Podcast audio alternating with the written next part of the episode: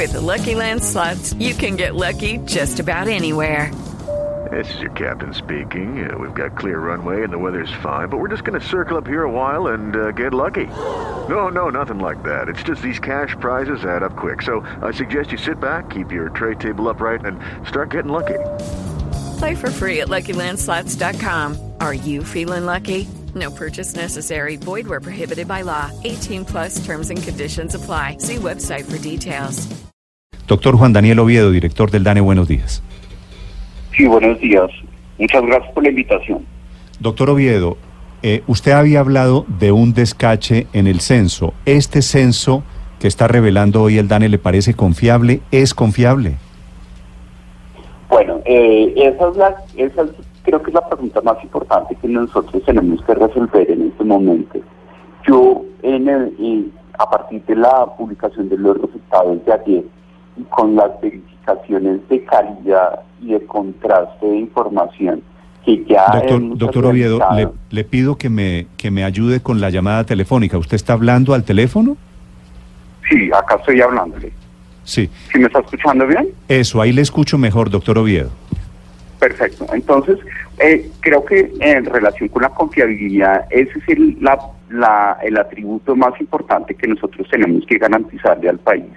Y precisamente con la salida ayer de presentación de estos resultados preliminares, nosotros estamos eh, presentándole al país unos indicadores de calidad que son muy satisfactorios en materia de la recolección de información. Nos, existen algunas dudas que van a ser revisadas por esa comisión de expertos que ya se convocó, que sesionó a partir del primero de noviembre, en la cual están sentadas las personas más, más capaces en materia de demografía en el país Sí, y en las doctor- entidades doctor Oviedo, multilaterales de la región. ¿Cuáles son las dudas que usted como director del DANE le ve a este censo? Las dudas particularmente están en tres observaciones fundamentales a nivel departamental, que son los departamentos de Valle del Cauca, Nariño y Chocó, en los que tuvimos un comportamiento muy desacelerado del crecimiento de población. Y particularmente en el Valle del Cauca, ustedes saben que fue el último departamento en cerrar y Cali fue la última ciudad en cerrar, en la cual tuvimos unos fenómenos importantes de rechazos y hogares ausentes temporales en el país. Entonces, nosotros vamos a hacer unos chequeos de cobertura para identificar que efectivamente el dato que está representado en el cierre de la operación de recolección de información es efectivamente la foto más cercana de la realidad. En, en términos generales, en materia de cobertura, esas son las tres inquietudes que nosotros tenemos y vamos a resolver Pero ¿qué pasó, rápidamente. ¿qué pasó puntualmente, por ejemplo, en el Valle del Cauca? Que dice usted ahí un lunar. ¿Qué, ¿Cuál es el lunar? Bueno, eh, en, en el Valle del Cauca lo que nosotros queremos eh, establecer es si efectivamente algunas dificultades en la operación logística que tuvimos en el departamento y particularmente en la ciudad de Cali pudieron haber afectado la capacidad de cobertura en la recolección de información. Eso, eso traducido quiere decir que no censaron a todo el mundo. No, sí lo censamos, pero lo que no sabemos si es si hubo una tasa de no respuesta o una tasa de rechazo, porque lo, lo, lo evidenciamos y lo evidencié de primera mano en la reunión con los censistas que nos reportaban que los hogares de estratos altos de la ciudad no le estaban abriendo la puerta a los censistas porque simplemente los eh, hogares pudientes no estaban interesados en que el gobierno nacional supiera dónde viven. Entonces, particularmente lo que, lo, lo lo que nosotros estamos revisando es que para el caso del, del Valle del Cauca en, en, el, en la ciudad de Cali, nosotros estamos registrando un estimado de aproximadamente 1.9 millones de habitantes en la ciudad, cuando las proyecciones poblacionales nos estaban diciendo que podíamos ser 2.4 millones de habitantes en esa ciudad. Entonces, vamos a revisar a profundidad a partir de las pruebas y los requerimientos que nos O sea- hagan los expertos para poder definir si ese dato es el definitivo. En el caso de Cali, usted lo que me quiere decir es, hay medio millón de caleños que desaparecieron. no, no podemos decir que medio millón de caleños desaparecieron, porque pues, sabemos que las proyecciones estaban llamadas a descacharse. Lo mismo se descacharon en muchas ciudades capitales. ¿Por qué? Porque también hay un fenómeno de deslocalización de habitantes en ciudades capitales que migran hacia los municipios satélites de los alrededores. Doctor Oviedo, ya que utiliza usted el término descacharse, ¿aquí se descacharon las expectativas o se descachó el DANE? Se, se descacharon las proyecciones. Y, las proyecciones ¿Y cómo, se descacha una proyección? Porque pues, una proyección es algo muy sencillo que, podemos explicar rápidamente como economistas. Una proyección es coger una base y ponerla a crecer a partir de unos supuestos sobre unas tasas de crecimiento. Entonces, por ejemplo, las proyecciones del PIB, escoger el PIB en un momento del tiempo y decir, bueno, creemos que la economía va a crecer a una tasa promedio del 3%. Y entonces el PIB empieza a crecer a esa tasa del 3% dentro de las proyecciones. Mm. En el caso de las proyecciones poblacionales de 2005, pues eh, las proyecciones que se hicieron fue tomar la base o la foto de la población en 2005 y empezar a incluirle unos supuestos acerca de las tasas de fecundidad, de las tasas de mortalidad infantil, y de las tasas de salubridad en materia de adultos mayores que iban a garantizar que el dato fuera creciendo a lo largo del tiempo. Lo que hemos evidenciado y los expertos demográficos han señalado desde tiempo atrás es que en Colombia hubo una reducción mucho más drástica de la esperada de la tasa global de fecundidad. También hubo una mayor movilidad social que llevó a que la mujer ingresara al mercado laboral de forma más significativa seguramente eso es cierto. los tamaños de los hogares. Si usted lo dice, yo le creo. Usted es un economista serio, que hay unas reducciones de la tasa de natalidad. Todo eso debe ser cierto. Pero por otro lado, yo también le pido que crea que hay una cantidad de personas que están escribiendo en este momento a Blue Radio, que dicen, por ejemplo, desde Jamundí, desde Tuluá, desde el Valle del Cauca, a nosotros no nos censaron otras personas que dicen, si hubiera respondido el censo, estos son oyentes que me están escribiendo desde el mismo Valle del Cauca, si hubiera respondido el censo, me quitan el CISBEN. Usted me dice que los estratos altos no respondieron. Es decir, estamos aquí ante un sánduche de un sancocho de respuestas de gente que por diferente razón no respondió al censo, no por lo menos en el Valle del Cauca. Exactamente, y, qué bueno que los qué bueno que los habitantes del departamento se pronuncien, porque también cuando fuimos a Cali, en el Valle del Cauca, se corrió el rumor de que íbamos a cruzar, porque las, había unas preguntas del censo en materia de las condiciones habitacionales sobre el tipo de muros y el tipo de piso que tenían las casas, que eran muy similares a las preguntas del CISBEN. Y yo mismo cuando fui a hacer encuestas a Cali, la señora Luz María que entrevisté, recuerdo mucho, me dijo, no, pues entre nuestras amigas todas dicen que no hay que responder el censo porque si no nos quitan el CISBEN. Entonces hubo, y esa, y esa cantidad de rumores también se generan por las demoras. Ese censo no podía demorarse más de tres meses se demoró seis meses. Entonces, lo que nosotros tenemos es que la exposición mediática a las condiciones de la operación logística se hace más fuerte con todo este tema de redes sociales y los mayores mecanismos de participación. Lo que sí es importante aclarar es que hasta en los censos más perfectos del mundo, como es el censo de Australia en este momento, hay que hacer imputaciones por hogares ausentes o rechazos. Mm. que no abren las puertas del Censo Nacional de Población y Vivienda. Usted es director del DANE apenas hace un par de meses y el censo se hizo y el censo se hizo antes de que usted llegara. Con la información que usted tiene, con la experiencia que está teniendo como director del DANE, ¿usted mete las manos en el fuego por este censo? Pues eh, la pregunta es muy interesante y la respuesta creo que tiene que ser muy clara.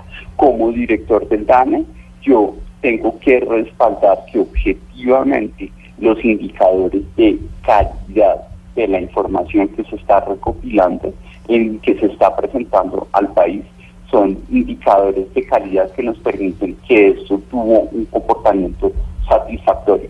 Sobre la cobertura, sí he sido explícito y he sido abierto que tenemos que hacer una revisión muy precisa en el departamento del Valle del Cauca, Nariño y Chocó, porque los mismos indicadores de precisión lo que nos dicen es, pilas, no puede ser posible que haya tenido un crecimiento tan lento en tres departamentos, mientras que hubo una dinámica en términos equilibrados en el resto del país. No le entendí. Usted, además de ser economista, era, es profesor universitario. Esta que le estoy haciendo con su venia, con su respeto, le pido, eh, es una respuesta que admite sola, solamente dos posibilidades, sí o no. ¿Usted mete, doctor Oviedo? Me parece súper interesante. ¿Usted mete las manos al fuego por el, por, el, por el censo?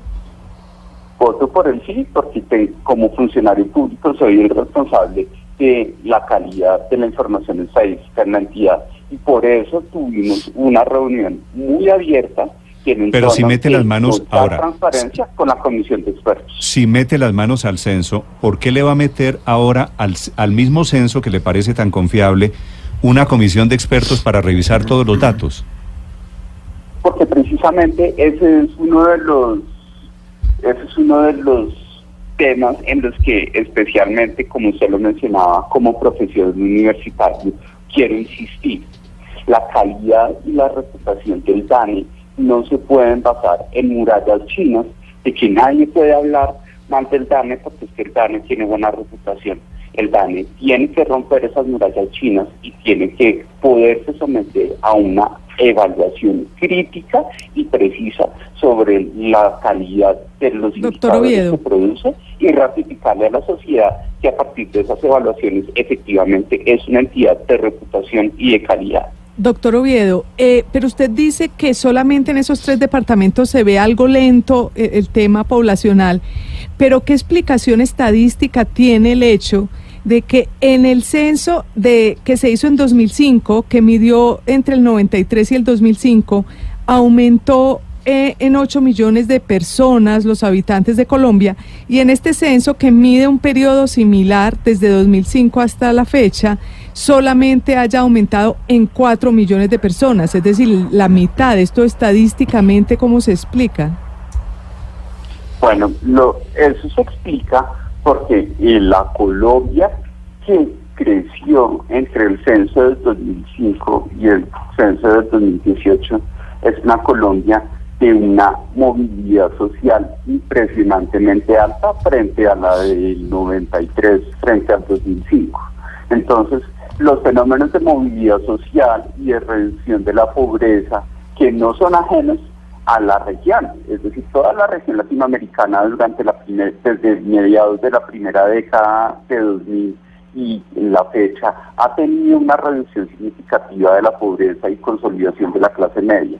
Cuando hay movilidad social y cuando hay progreso económico, la composición demográfica de una sociedad está llamada a cambiar y en este caso hay un cambio que es relativamente drástico también por el hecho de que pudimos haber tomado esta foto en el 2015, pero nos demoramos tres años más en tomarla y por consiguiente estamos viendo resultados aún más consolidados del impacto que tuvo esa movilidad social del país sobre la composición demográfica de los hogares colombianos.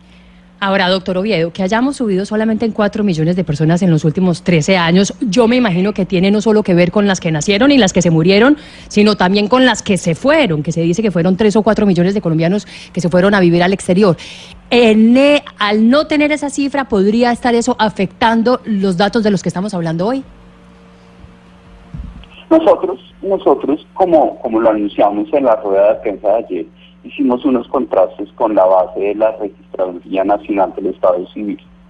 Y en esa, en esa, en, ese contraste, lo que nosotros estamos identificando es un cálculo muy, muy por encima que hicimos, pero con el mayor nivel de consistencia conceptual, lo que haría es que según la base de la registraduría podríamos estar en que hay 46.7 millones de colombianos activos dentro de esa base de la registraduría. lo que nosotros estamos entrando a revisar y esa, ese, ese análisis de la registraduría que hicimos incorpora un estudio muy relevante de 2010 de Joaquín Recaño, en el que se hizo una estimación muy precisa de la cantidad de colombianos que se fueron al exterior, que es 2.300.000 colombianos.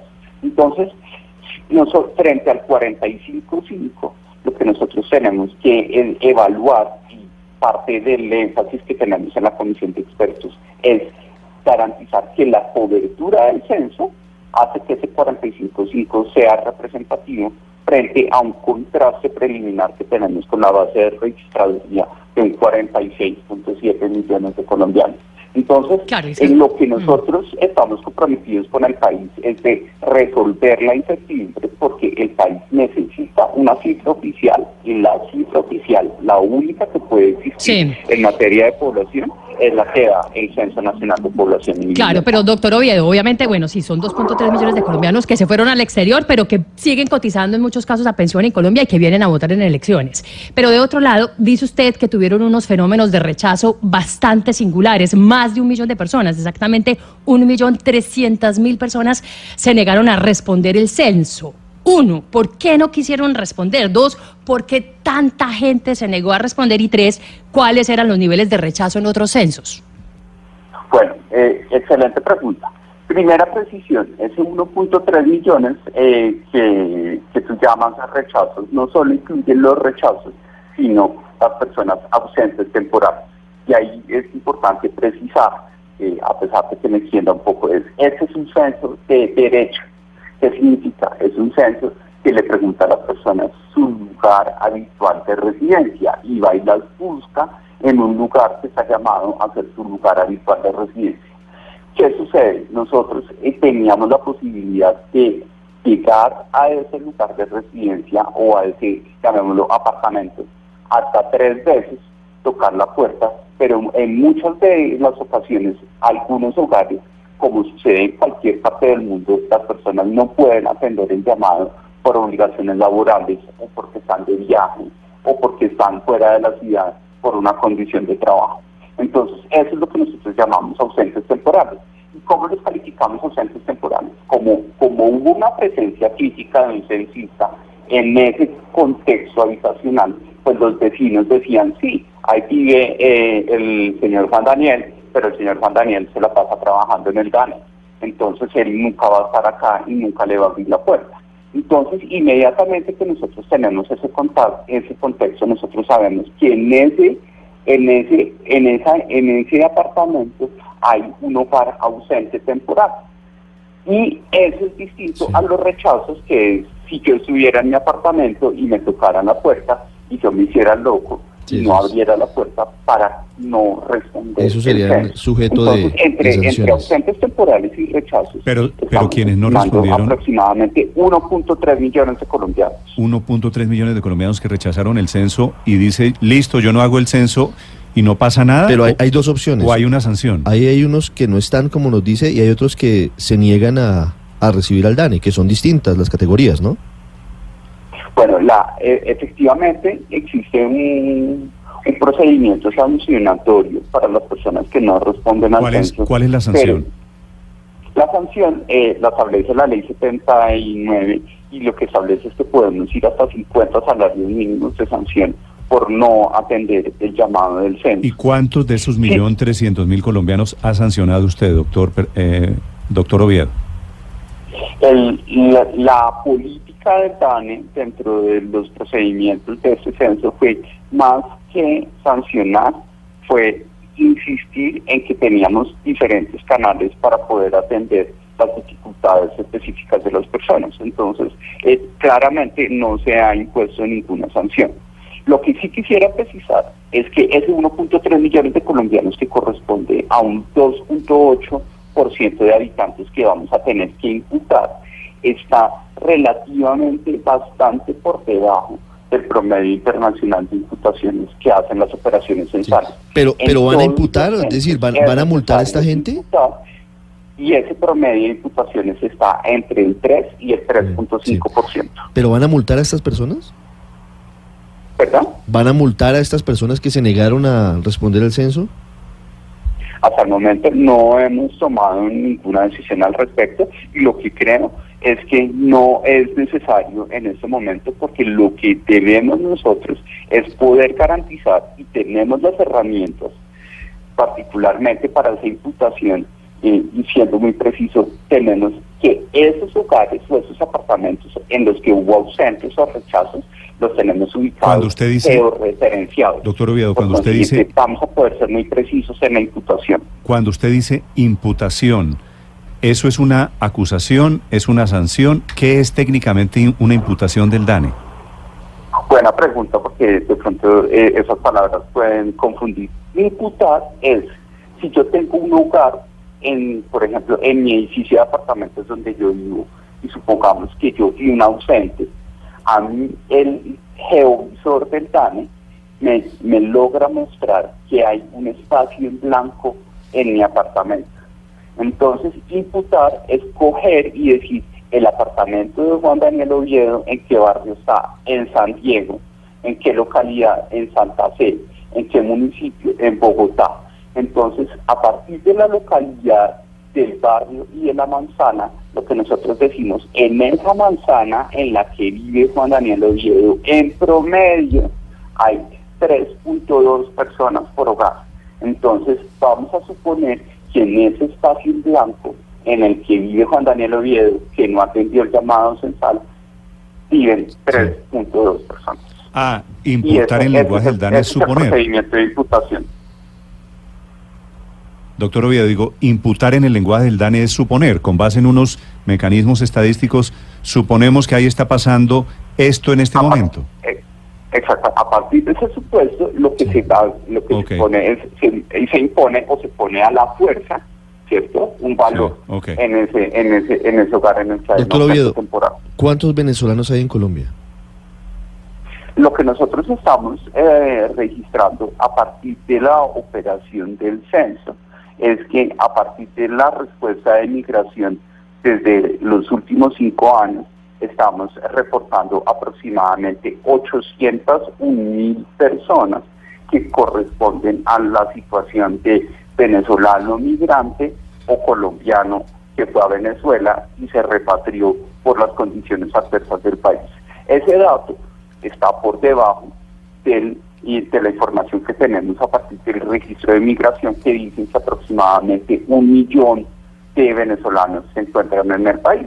Pues es natural que frente a un censo de población y vivienda, pues los migrantes puedan pensar que este tipo de censos tiene algo relacionado con el empadronamiento y rechacen o no consideren conveniente eh, responder. Es Sin decir, embargo, que hay- el haber obtenido ese dato de 801 mil personas migrantes o colombianos repatriados de Venezuela nos muestra que es significativo la presencia de migración Ese es el registro, el registro oficial, digamos, de quienes fueron censados.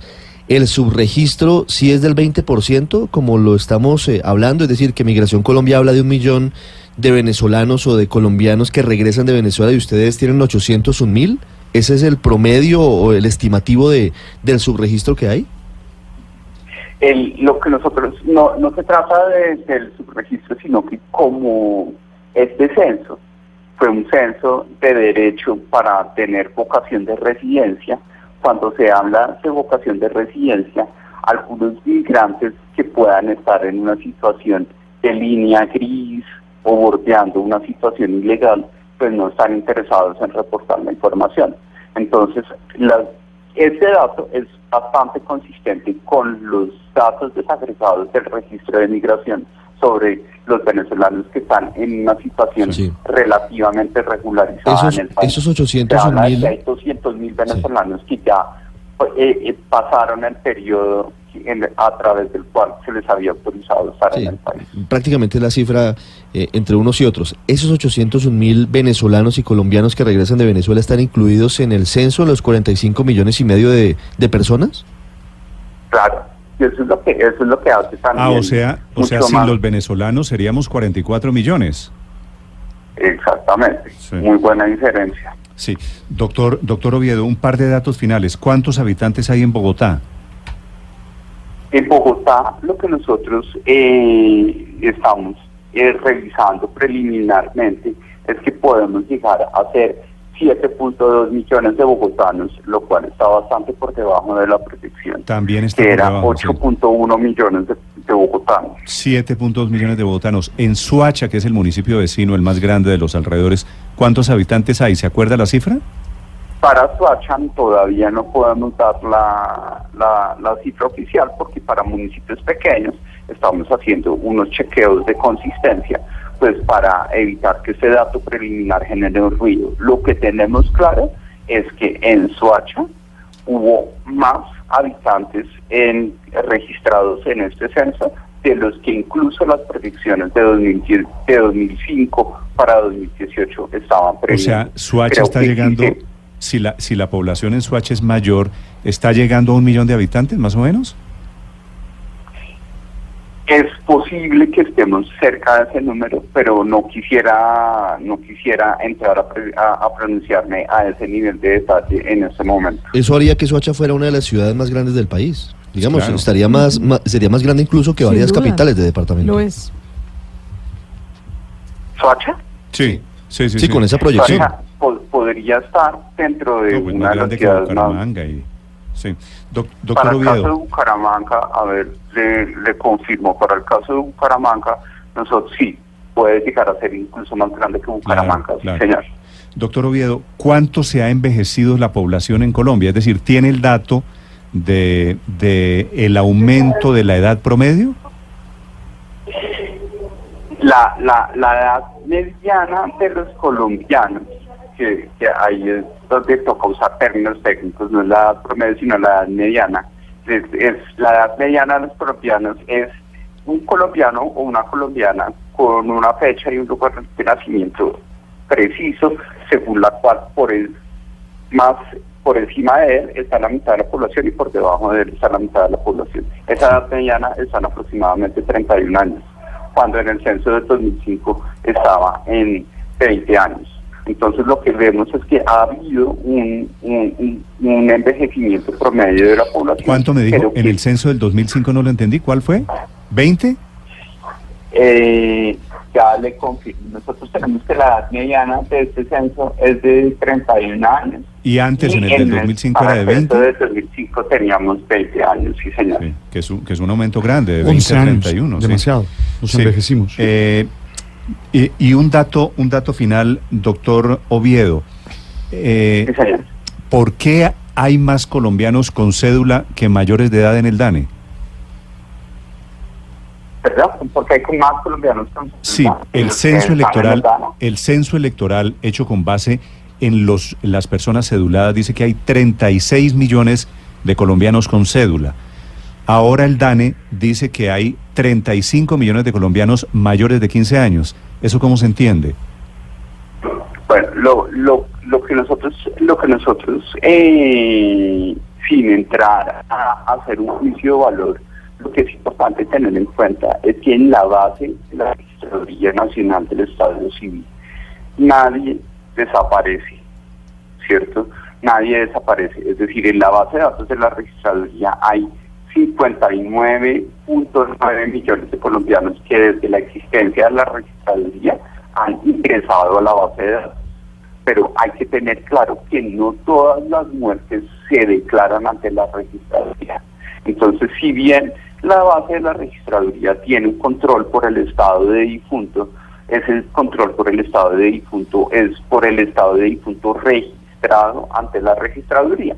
Entonces, puede haber unas discrepancias unas discrepancias particulares sobre ese número que no es que pueden estar asociadas por la incertidumbre que hay sobre algunos registros y efectivamente esos registros están asociados a personas difuntas o personas que eh, todavía eh, pueden estar incluidas. Entonces, parte, parte del ejercicio que nosotros estamos haciendo con el señor registrador y con el ministro Juan Pablo Uribe es poner los, las tres bases, la del censo, la de la registraduría y de la BDUA, a dialogar y a triangularse para que entre las tres podamos tener una información mucho más precisa en relación particularmente con la pregunta que usted me hace sobre el número de colombianos efectivamente con cédula que forman parte del censo electoral. Es Juan Daniel Oviedo, el director del DANE, 7 de la mañana, 33 minutos. Doctor Oviedo, gracias por estos minutos. Bueno, señor, que esté muy bien y Todavía- a, a responder cualquier inquietud. Sí, señor, todavía hay que, hay que sacarle muchos datos a ese, a ese censo del DANE. Gracias, doctor Oviedo. Bueno, señor, que esté muy bien.